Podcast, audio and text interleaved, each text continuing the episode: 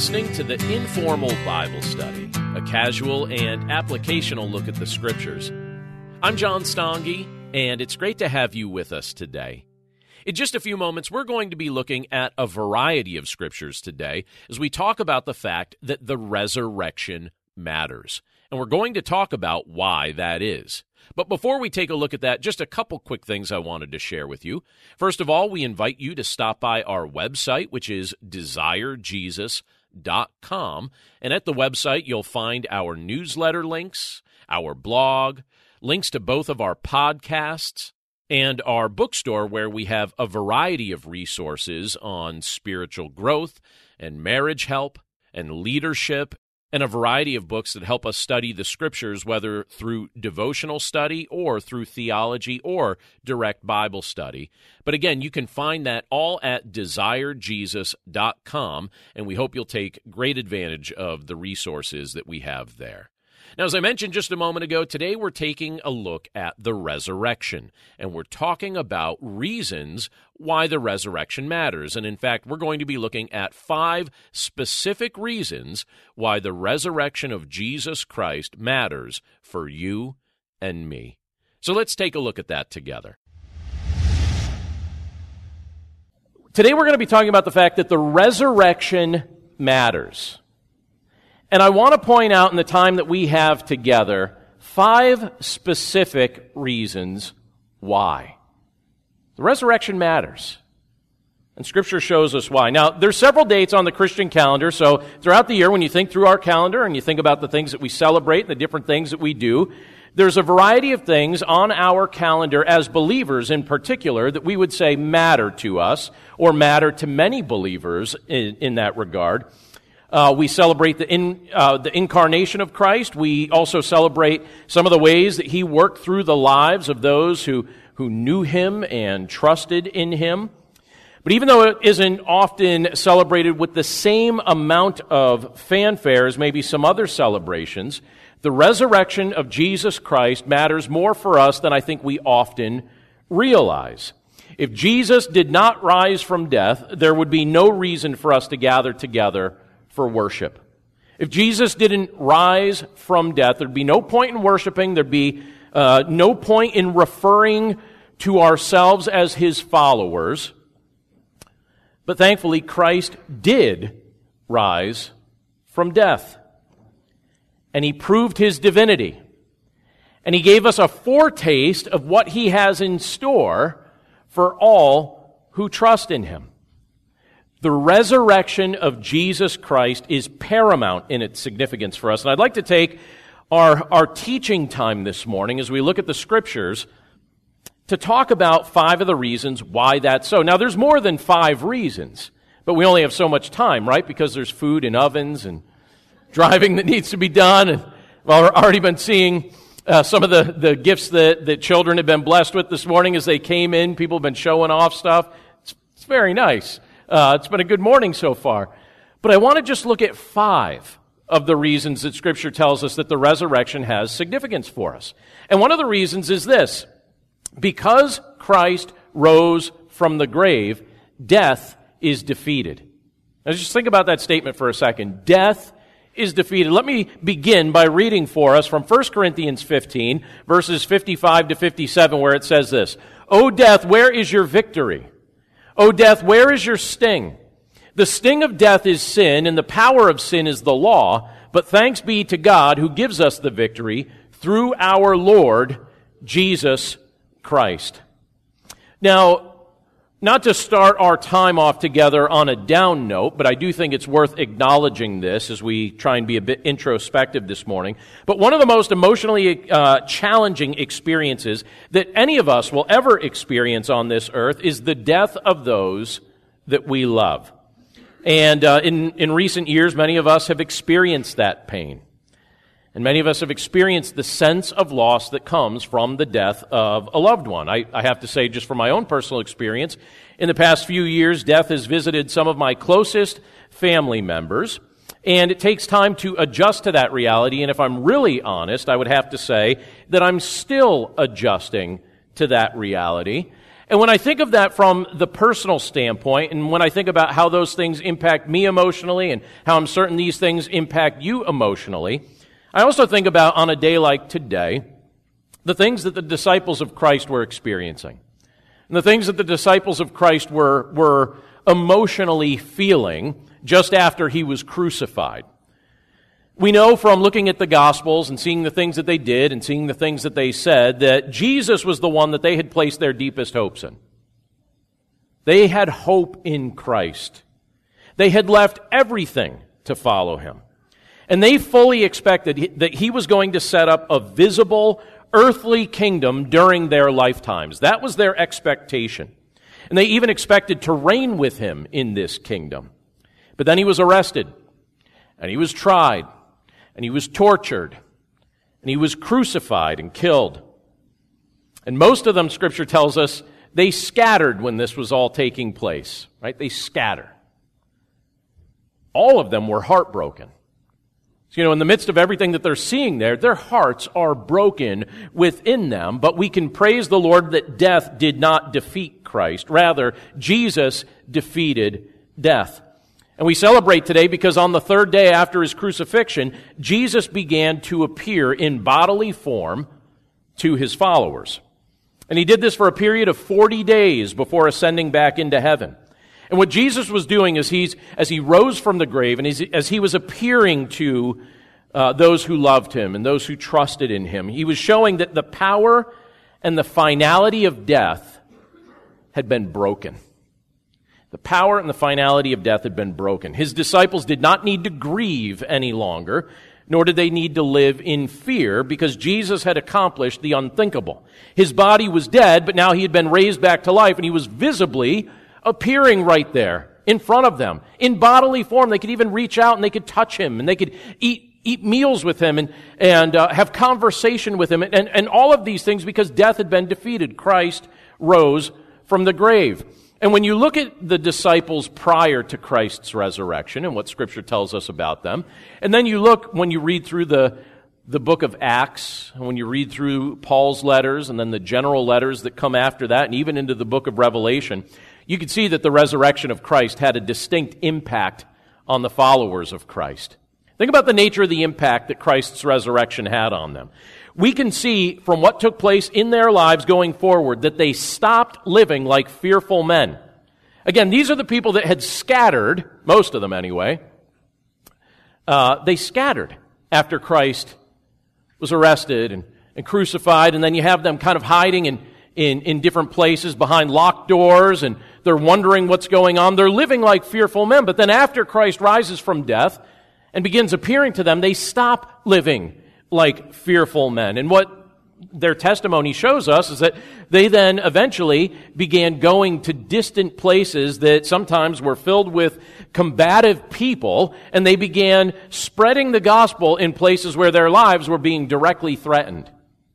So they went from being people who were fearful of losing their lives to being people who were willing to immerse themselves in the midst of cultures that were combative to their message, and they proclaimed the gospel even at the threat of death. And we know that, that uh, people attempted to kill every single one of them. Only the apostle John wasn't killed, but they still attempted to kill him. It's just that he didn't die from their attempt. But you have these men who were once fearful, who are now no longer fearful of death. They weren't afraid of death any longer because why? Because death is defeated. Jesus defeated death. Death was no longer victorious. Death no longer carried a permanent sting for those in whom Jesus lived. Now, how does that reality affect us? You know, we're talking for a moment here about how it affected his initial group of disciples, but think about that from the personal perspective as well. How does the fact that death is defeated impact you and me as followers of Christ in our generation? Well, it also means that you and I can live unafraid of death because death is a defeated foe.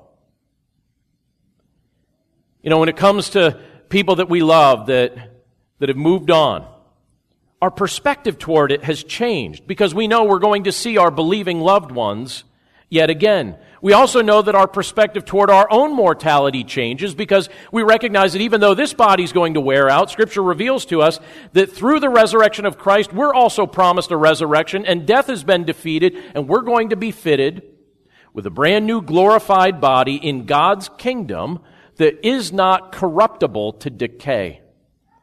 And we will not experience sin or sorrow or any of the things that we currently experience now that we would put in that category of things that are negative and painful.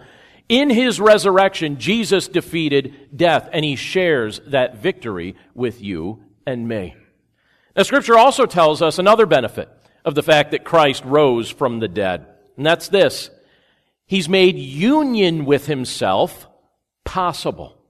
Union with Christ is now made possible. Look at what we're told in Galatians chapter 2 verse 20. In that verse it says this, I have been crucified with Christ. It is no longer I who live, but Christ who lives in me. And the life I now live in the flesh, I live by faith in the Son of God, who loved me and gave himself for me. Scripture's describing our union with Christ. Union with Christ has now been made possible. We were joking before the worship service uh, with some parents um, about how they were trying to get pictures of their children before the worship service began, because inevitably we know that after the worship service finishes, what do all our children like to do? Well, some run laps around this center row of circles. I saw Uriah last week playing football. He's just like, all right, this thing is the best. He's spiking the football over and over again. Some of the kids are out in the yard playing. Some are out front playing. But we know what's going to happen to them, right? We know that they're going to run around. We know that they're going to get sweaty. And if they go out toward that playground, they're also going to get dirty, right? So we are trying to get pictures and things like that taken of them. And, and uh, my wife and I were kind of thinking about this because now our, our children are uh, on the older end of things, obviously. And, you know, well, one well into adulthood now and the others on the way. And, and I was thinking recently about an experience that my sons had when they were at summer camp. Uh, this would be several years ago. And uh, they were playing a game that's kind of similar to dodgeball, except it's a little bit more individualized in how it works. You're either in or you're out, but there really isn't any teams. And one of the staff members there took a ball and threw it at one of my sons and eliminated him. And then my other son observed this. Was like, hmm, I will now need to eliminate you. And immediately eliminated that staff member. Mind you, this is supposed to be an individualized sport. And then that round ends. And then a new round begins. And then the two boys together quickly and immediately eliminate that staff member. And they're like, hey. And then a new round begins soon after that. And quickly and immediately the boys eliminate that staff member. They're like, what's going on? And it's like, you got my brother out. You must pay forever. And you will go and you will do battle with both of us now. And by the end of the game, that staff member had asked them, Is it okay if I could be in your alliance too? Like, could I be part of this alliance? Because my game has been very short ever since the two of you have decided to gang up on me. And obviously, my wife and I were so proud in that moment, right? We're like, our young sons are throwing balls at people and injuring them together as one united front but no, the unity of that, we're like, oh wow, that's right, family, fight for your family's honor. You know, the unity that existed between the boys in that moment, we're like, all right, that kind of did swell us with, uh, with, with a little bit of uh, excitement and joy and pride, right? But when it comes to unity, when you think about the concept of unity, I think unity is something that over the course of our lives we learn to value. I value unity. I'm assuming you value unity. I think many of us have probably prayed for national unity particularly during seasons in our country when we've been grieving together or going through a trial or something stressful. We pray for national unity. We pray for the unity of the church on the local level, but also on the worldwide level. We pray for unity within our marriages and our households. This is something that we value. We value the concept of unity.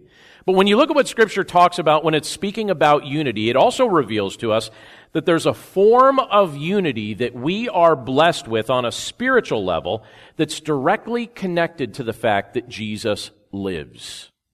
It's directly connected to the fact that Christ rose from the grave and lives forever. Because Jesus rose from death and he lives within all who trust him, we are enabled to be spiritually united with him.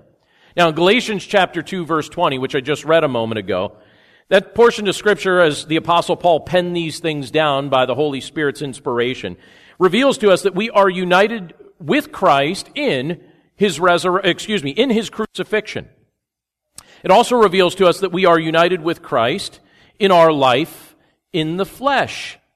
Now, why is that? Well, it's because Jesus lives that we can be united with him. It's because Jesus is now living within us. You see the connection to the resurrection in these mentionings of union or unity. If Jesus didn't rise from death, this union would not be possible. But because he rose, we have the privilege to be united to him forever. That's what the scripture reveals to us. Many times throughout scripture, by the way, believers in Christ are being referred to as being in Christ. Do you ever notice that? This phrase that we are in Christ. Do you ever think about what that means when you come across one of the portions of scripture that describe believers being in Christ? Sometimes uh, particularly when I first became familiar with that phrase and I would see it in Scripture, I would wonder to myself, what does it mean when Scripture is saying, I am in Christ, or that a believer is in Christ? What is it getting at when it speaks of these things? Well, that's a reference to our union with Christ. That's what it's talking about when it describes the fact that you are in Christ. It's saying you are united to Him spiritually. And so, as such, since we are united to Christ spiritually, what Scripture also reveals to us is that Jesus is the source of our life. The one who defeated death, the one who rose from the grave, the one who lives forever is the source of your life and my life. And He's also, as we are in Christ, the source of our strength and He's also the source of our salvation. And as believers who are united to our risen Savior, keep in mind what that also means. If you're united to our risen Savior and I'm united to our risen Savior, by virtue of our common union to Him, we're also united one to another. I'm united to you. You're united to me. We are united to one another as the body of Christ. We've been made part of the body of Christ forever through faith in Him. We are connected together forever because of our common union with Christ. We have been made family forever. Union with Christ has been made possible through His resurrection. Scripture tells us something else. It speaks about our outlook. And because Christ rose from the grave, we've been blessed with an outlook that's one of hope. Look at what it tells us in 1 Peter chapter 1 verse 3. In 1 Peter chapter 1 verse 3 it says this, Blessed be the God and Father of our Lord Jesus Christ. Now notice some of these statements here. It says, according to his great mercy, he has caused us to be born again to a living hope through the resurrection of Jesus Christ from the dead.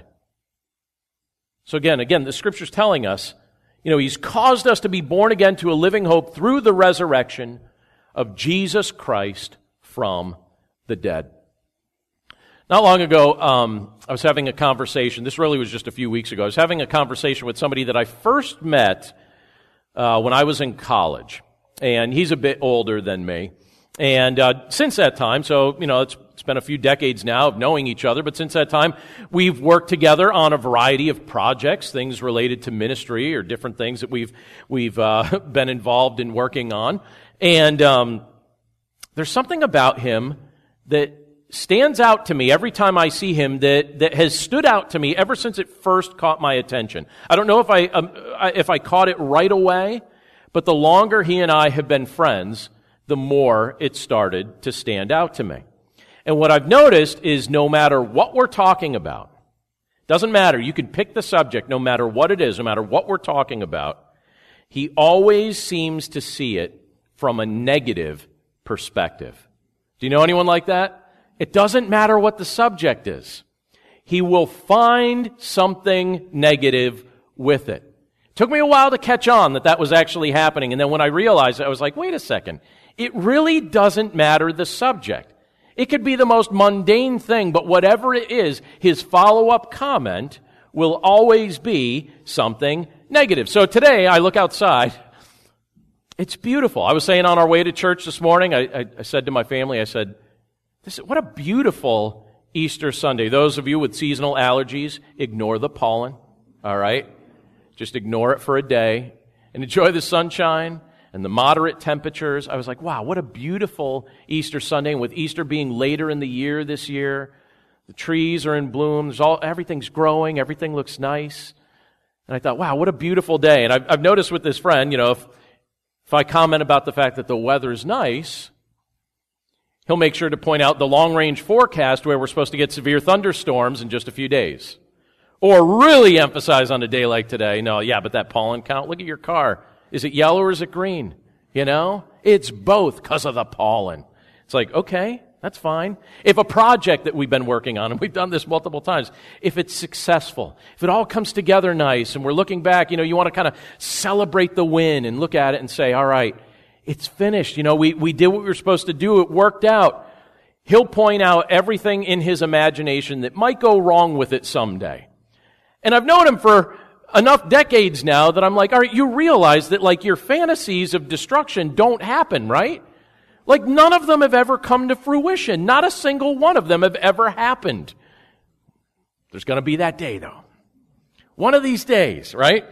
And, uh, and I've thought about it. You know, I think, all right, that perspective is tolerable in small doses, but it doesn't reflect a mindset that I want to personally adopt.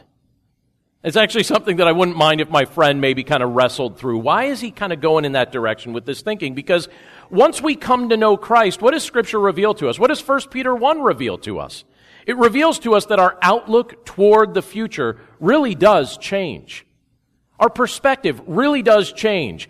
Through faith in Jesus Christ, the, the Word of God tells us that God the Father has caused us to experience a new birth. That's how it's described here. It's a new birth. So our first birth, it was physical in nature. And it had an obvious outcome, meaning, you know, something born physically, we know, naturally is going to pr- proceed through, through seasons of life until it rests, until it dies. That's the obvious outcome of a, of a physical birth. But then the scripture speaks of this new birth that we've been granted. And it's a new birth that's filled with hope because it's been secured through the resurrection of Jesus Christ from the dead. And when scripture uses the word hope, it's not speaking about a wish. And it's not speaking about a fantasy. It's talking about something that's certain because it's anchored either in the nature or the promises of God. And throughout His Word, the Lord's assured us of many different things. So you'd read throughout the pages of Scripture and you can see multiple assurances that the Lord has given us of many different things. He's assured us that He's going to be present with His children. He's assured us that through faith in Him, He will strengthen us. He will protectively hold us in His hand. He will answer our prayers according to His perfect will. He's also assured us that every trial that takes place in our lives is going to be something that He works together for the good of those who love Him. These are some of the assurances that the Lord's granted to you and to me. He's ultimately working all things out for His glory and for your good. That's the way He operates in your life and in my life. And according to Peter's letter, we just see a glimpse of this here in 1 Peter 1 3. This living hope that we're blessed with is directly connected to the fact that Jesus Christ rose from the dead. Again, let me reread it. He says, He has caused us to be born again to a living hope through the resurrection of Jesus Christ from the dead. Scripture tells us something else that's a, uh, an important thing for us to note when we're thinking about the consequence of Christ rising from the dead, and that's this that believers will also be raised. So it's a fourth thing that Scripture reveals to us about the significance of Christ's resurrection, that believers will also be raised. Look at what it tells us in Romans chapter 6, verse 5. There it says this For if we have been united with him in a death like his, we shall certainly be united with him in a resurrection like his.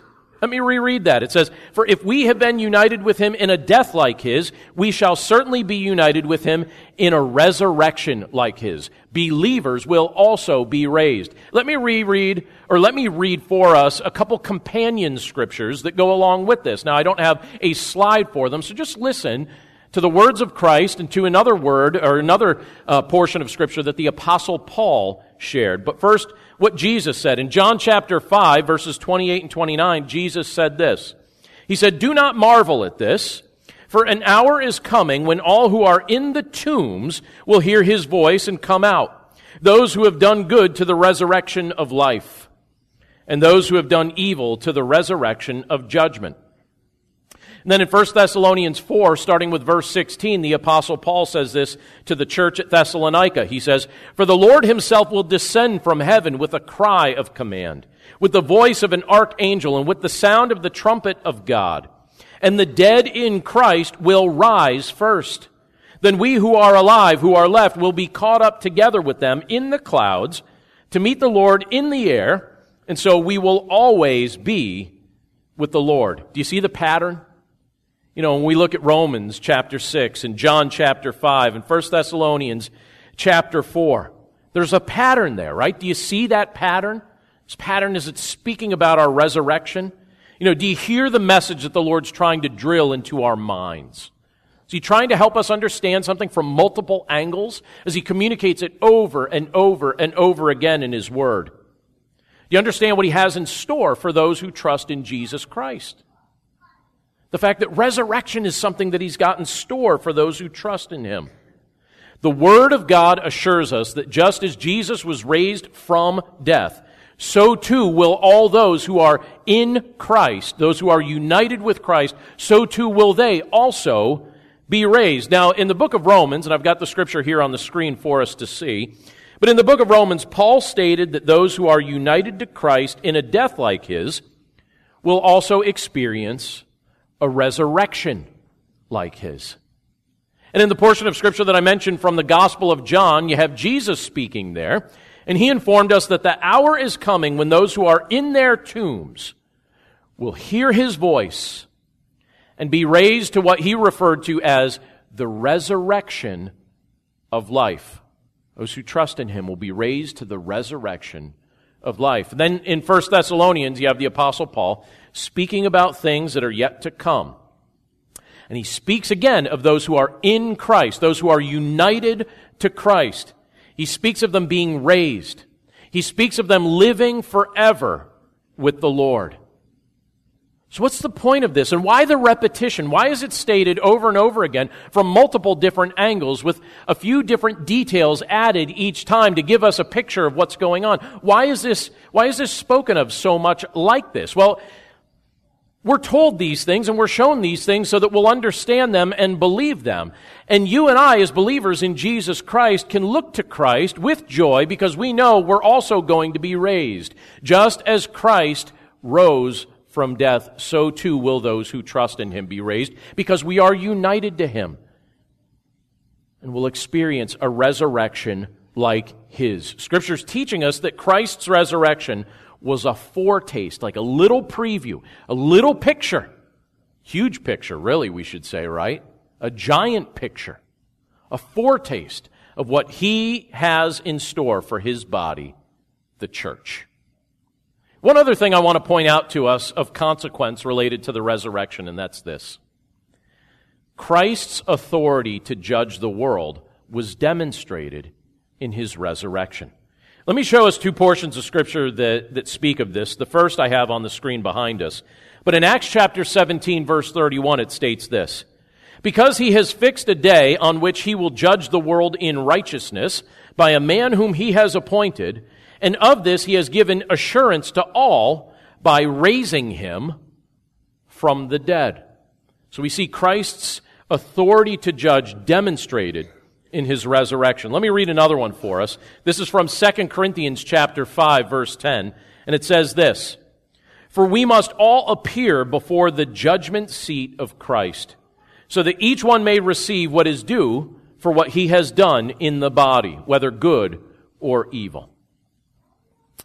Now, we live in an interesting time.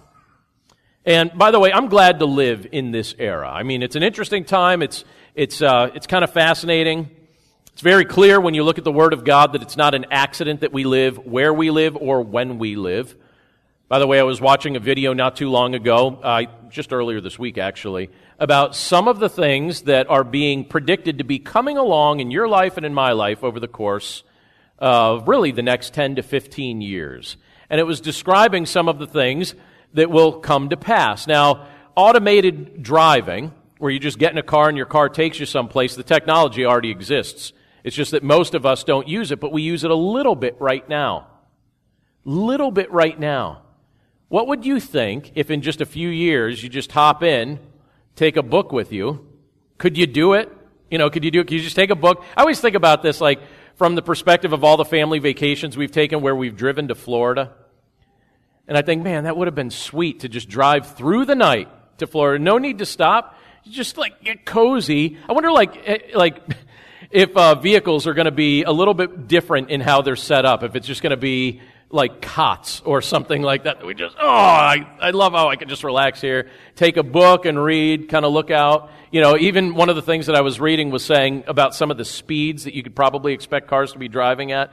And one said, what if a car was driving at 90 miles per hour that whole time? What if it was driving at 200 miles per hour the whole time? And you're not in control. You're just sitting in it and it's being guided by a network and it's talking to the other cars around it. And there really is no need for stoplights because all the cars know who's coming. And there really won't be traffic jams because cars will just move through here and move through there. And that sounds so futuristic, doesn't it? And in 10 years from now, if the recording of today's message survives, we'll look back and we'll say, oh, how nostalgic. John was daydreaming about automated travel, which is part of our day to day life, right? Isn't that cute? Remember that? Remember that time when, when John was thinking about those things? I'm glad to be alive when we're alive. I think it's a very interesting time. I think it's fascinating. It's a privilege to be able to live while we live. And it's not an accident that we're living during this particular time. But one of the things you'll notice, and I'm sure you've noticed this, I've certainly noticed this as well.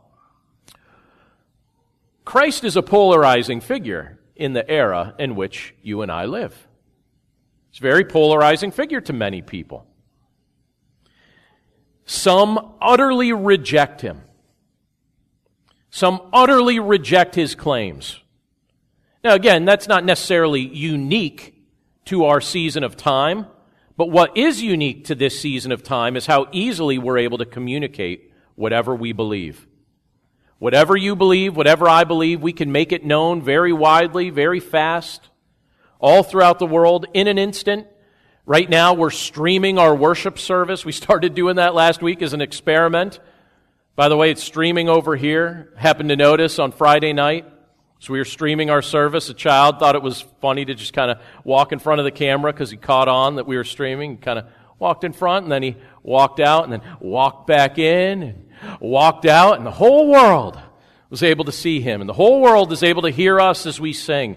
And we could communicate, we could communicate so quickly and so easily. And so if you are, if you are just completely opposed to Christ, you can make that message known far and wide in an instant. And if you love Christ, if He's your Lord, if He's your Savior, if He's your rescuer, if He's your Redeemer, He's the one that you've given full allegiance of your life over to, you can likewise proclaim that in an instant as well. You can enthusiastically and publicly worship Him. You can call Him Lord. You can look forward to the day when you will see Him face to face because you will indeed see Him face to face according to these scriptures. In fact, in Acts chapter 17, verse 31, and in 2 Corinthians chapter 5, verse 10, it tells us that there is going to come a day when every one of us is going to give an account for our lives. The whole world's going to give an account for themselves before Christ. We will stand before the judgment seat of Christ. Now, if I, I, I don't know if you find that thought to be frightening or if you find that thought to be comforting, but however you emotionally react to it, it still is your reality and my reality. That's what's coming next. But because Jesus took on flesh and he lived a sinless life as a man on this earth, and then rose from death after having been crucified, his authority to sit in judgment over humanity was demonstrated. It was demonstrated through his resurrection. His righteousness was on full display. The one who had lived a sinless life and was raised from death, his authority to judge humanity was confirmed through his resurrection. Now, let, I'll say this. The thought of giving an account before the Lord, it does give me pause. The thought of having to give an account of my life before the Lord, it gives me pause. I think about it and I think, okay, it's not a trivial matter. That's not a small issue or a small concern. Because I know that throughout the course of my life, there's many actions that I've taken and many words that I've said that if I could go back in time, I would redo.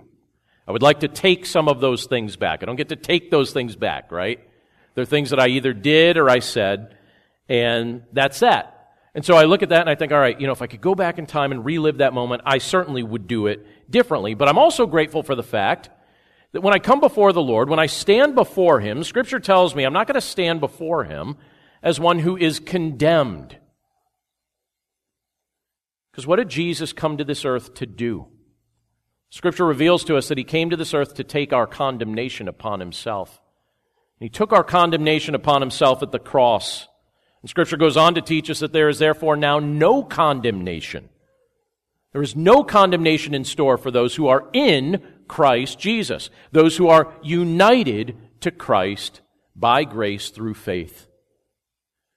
So there isn't condemnation in store for those who trust in Christ, but we will still give an account for our lives.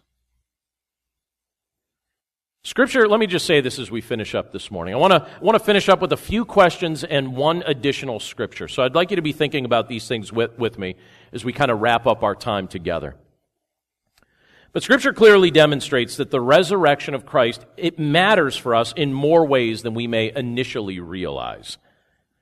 And so as we just kind of wrap up this, this idea of, of looking at why the resurrection is significant, I just want to ask a few quick things, maybe to hopefully provoke some additional thought. And the first question is this Are you right now? So think about this from the perspective of right now. Are you living like death has been defeated by Jesus, or does death still master your emotions? Just answer this question in your mind. Are you living like death has been defeated by Jesus? Or do you still allow death or the fear of it to master your emotions? Second question is this Are you confident of your union with Christ? Or do you still feel distant from Him? Are you confident of your union with Christ? Or do you still feel distant from Him? Third question is this Are you hopeful toward the future? Or are your thoughts toward the future mostly negative? Are you hopeful toward the future? Or are the thought, or your thoughts toward the future mostly negative? Fourth question is this Are you confident that you personally will experience a resurrection like Christ did. Are you confident of that? That you personally will experience a resurrection like Christ did? Final question is this. This is heavy, but it's purposely heavy. And it's true. And it's worth wrestling with. But the question is this Are you ready right now to give an account for your life to Jesus Christ. If today was the day that you stood before Him, are you ready right now to give that account? The Scripture tells us that the day is coming. For me, for you, that day might be today, it might be tomorrow, it might be decades into the future, I don't know. But are you ready for when that day comes? Because it will come. And I want us to finish with this, this thought as we wrestle with that. Because when Christ came to this earth, he didn't just come to this earth to show off. He didn't just come to this earth to display his miraculous power and then jet and say, hey, look at the cool stuff I can do. He came to this earth to do something on your behalf and on my behalf. He came to this earth to rescue those who were lost. We had no other hope unless he did what he did. And he interjected himself into human history because he loves you and he wants you to be united with him. He wants you to be part of his family forever. And he wants you to be able to look forward to that day when you stand before him. But it does no good for us to not speak about these truths or pretend like these aren't the things that the Lord's revealed. Because what Christ is doing is he's inviting us not to just know about him. Lots of people in this world know about Jesus. He wants us to proceed from that into something much deeper, meaning he wants us to know him relationally. He wants us to know him in a personal way. And if at this point you still feel distant from him or you feel fearful of coming before him, please remember the invitation that he's given you to know him, the invitation that he's given you to experience new life through him, the invitation that he's given you to be forgiven by him. Let me finish by reading for us from John chapter 10. These are the words of Christ in John chapter 10, starting with verse 9, and I'll read down to verse 11. And as we finish up our time together, I just want you to meditate on this scripture and just wrestle with these things in regard to your own walk with Christ, or specifically, I should say, your own relationship with Christ and how he speaks of that opportunity in these verses. He says this in John 10. I am the door. If anyone enters by me, he will be saved and will go in and out and find pasture. The thief comes only to steal and kill and destroy. I came that they may have life and have it abundantly. I am the good shepherd. The good shepherd lays down his life for the sheep. And we can follow that up by saying, Praise you, Jesus, that you did that for us, and praise you for the fact that on the third day you rose from death. You took that life up again, and you live forever. Let's pray. Lord, we thank you for the privilege to be able to look at your word together today. And to just meditate on the truth of your gospel. And to think about the things that you've revealed to us in your word and to focus during our time today on the significance of your resurrection from the grave. Sometimes we think of this in a very monolithic kind of way, not realizing the significance that your resurrection has for our lives and for our future and for the nature of the hope that lives within us, and even for the fact that, that you have the authority to judge humanity to be the one that we stand before and give an account for our lives, but we do so as men and women who know that you came to this earth to take our condemnation upon yourself so that we could stand before you forgiven, not condemned. Lord, we know that there are indeed plenty of people that currently live on the face of this earth that will stand before you with their condemnation still upon them because they never received the gift of life that you offered.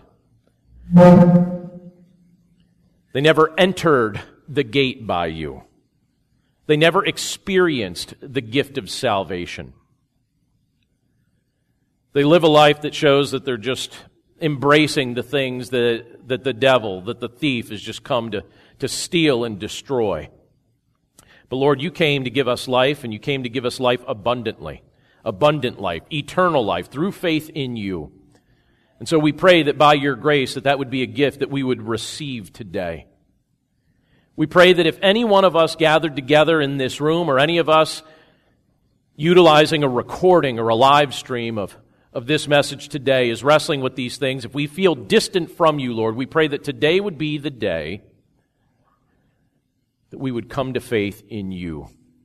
Lord, I was blessed this morning just in hearing the testimony of one of the, the young children in our, our church here who came to faith in you during the course of this weekend as they were asking their parents multiple questions about what the significance of this weekend was. And they placed their faith in you, Lord. And, and this child took the time to tell me this right before our worship service. And Lord, it warmed my heart And Lord, I know that it warms your heart when any of us, regardless of our age, come before you and we recognize our need for you. So, Lord, ultimately only you can open our eyes and our, our ears and our, our hearts to that truth, our need for your Son, Jesus Christ. And so we pray that you would do that for each of us that are under the hearing of your scriptures this morning. That we would recognize our need for your Son that we would trust in Jesus Christ as our Savior, our Messiah, our Lord, and that we would experience the new and abundant life that's supplied to us through this union with Jesus, your Son. We're grateful for that privilege. We're grateful that we can simply come before you, Lord, and we can confess our sin and we can seek your intervention in our lives, and that if we ask you to save us and we ask in faith, that you will indeed answer that prayer. And so we're grateful for that. And we pray, Lord, that throughout the course of today, and not only today, but throughout the course of our lives, that we would rejoice in the resurrection of your Son, Jesus Christ. We're grateful for all of these things, and we pray this all in Jesus' name. Amen.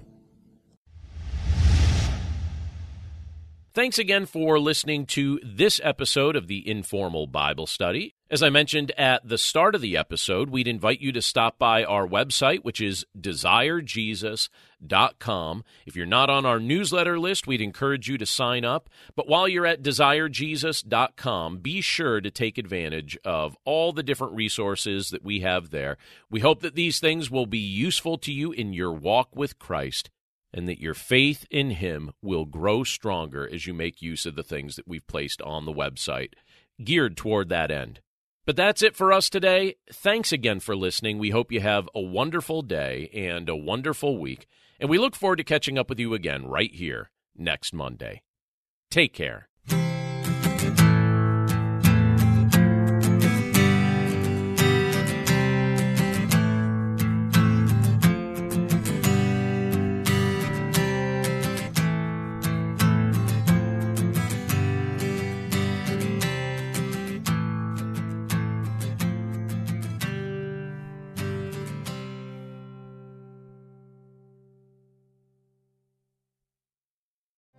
Hey, friend, I'm Brooke McGlothlin, host of the Everyday Prayers Podcast, a ministry of million praying moms.